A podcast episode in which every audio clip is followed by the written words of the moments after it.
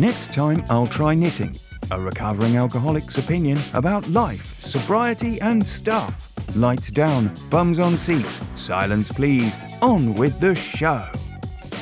What's the deal when a bad mood drifts into an otherwise sunny day? Who's the dealer when a sudden bout of sadness gate crashes the party? Turns out on both counts it's me.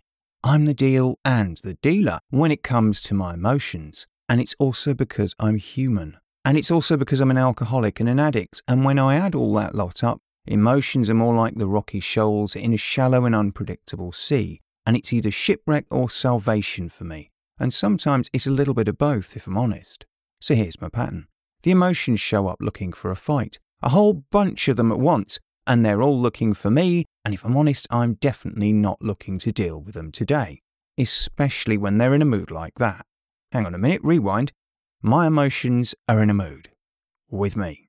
I'm actually giving my emotions emotions of their own. I'm turning them into that violent, choppy sea that I don't want to navigate so I can avoid doing anything about them. And avoidance is great, isn't it? Because this kind of stuff just vanishes on its own, right? Right? Well, they do in my fantasy world of kittens, rainbows, and pet unicorns. You do have a pet unicorn, don't you? Hello? What do you mean people don't have pet unicorns? Well, that makes me feel sad and angry and stupid all at the same time. No, I don't want to talk about my emotions right now. I'm making a podcast. Goodbye. But back in the real world, not dealing with stuff like this turns my life into an ever taller Jenga tower of sudden stresses, emergencies, and dramas. And it puts me one step closer to reaching for the drink and drugs, doesn't it? And that would take me right back to where I was some years ago. See emotion, dodge emotion, get drunk, feel worse, rinse and repeat. Not good. Which brings me to the crux of this one. I can pay a bill, I can repair a broken vase. Those are straightforward. But emotions? Not so much. You can't settle them like you would a bill or mend them with glue, and my other go to solution of drink, drugs, and general excess never worked, even in my most unicorn infested fantasy world. So, what the hell do I do with that then? Well, unwanted emotions still come knocking at my door, and I won't lie, I'm far from happy when they do. But I know it's better to open the door, let 'em in, sit 'em down, face 'em, and deal with what's going on than pretend they're not knocking on my door.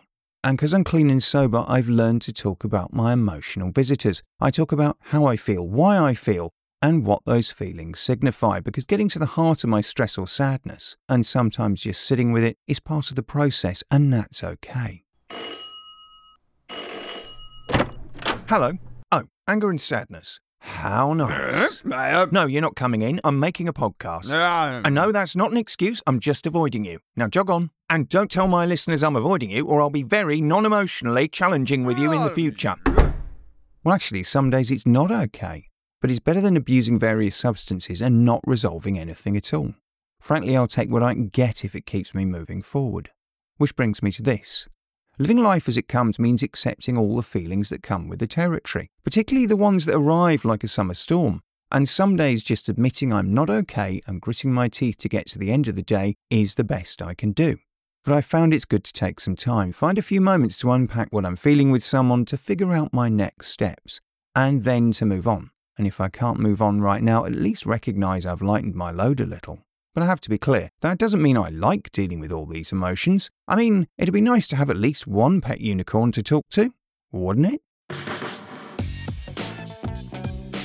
Next time I'll try knitting by JJ Chance. Another episode will appear soon, like a bus, and mow you down when you're not looking. Bye.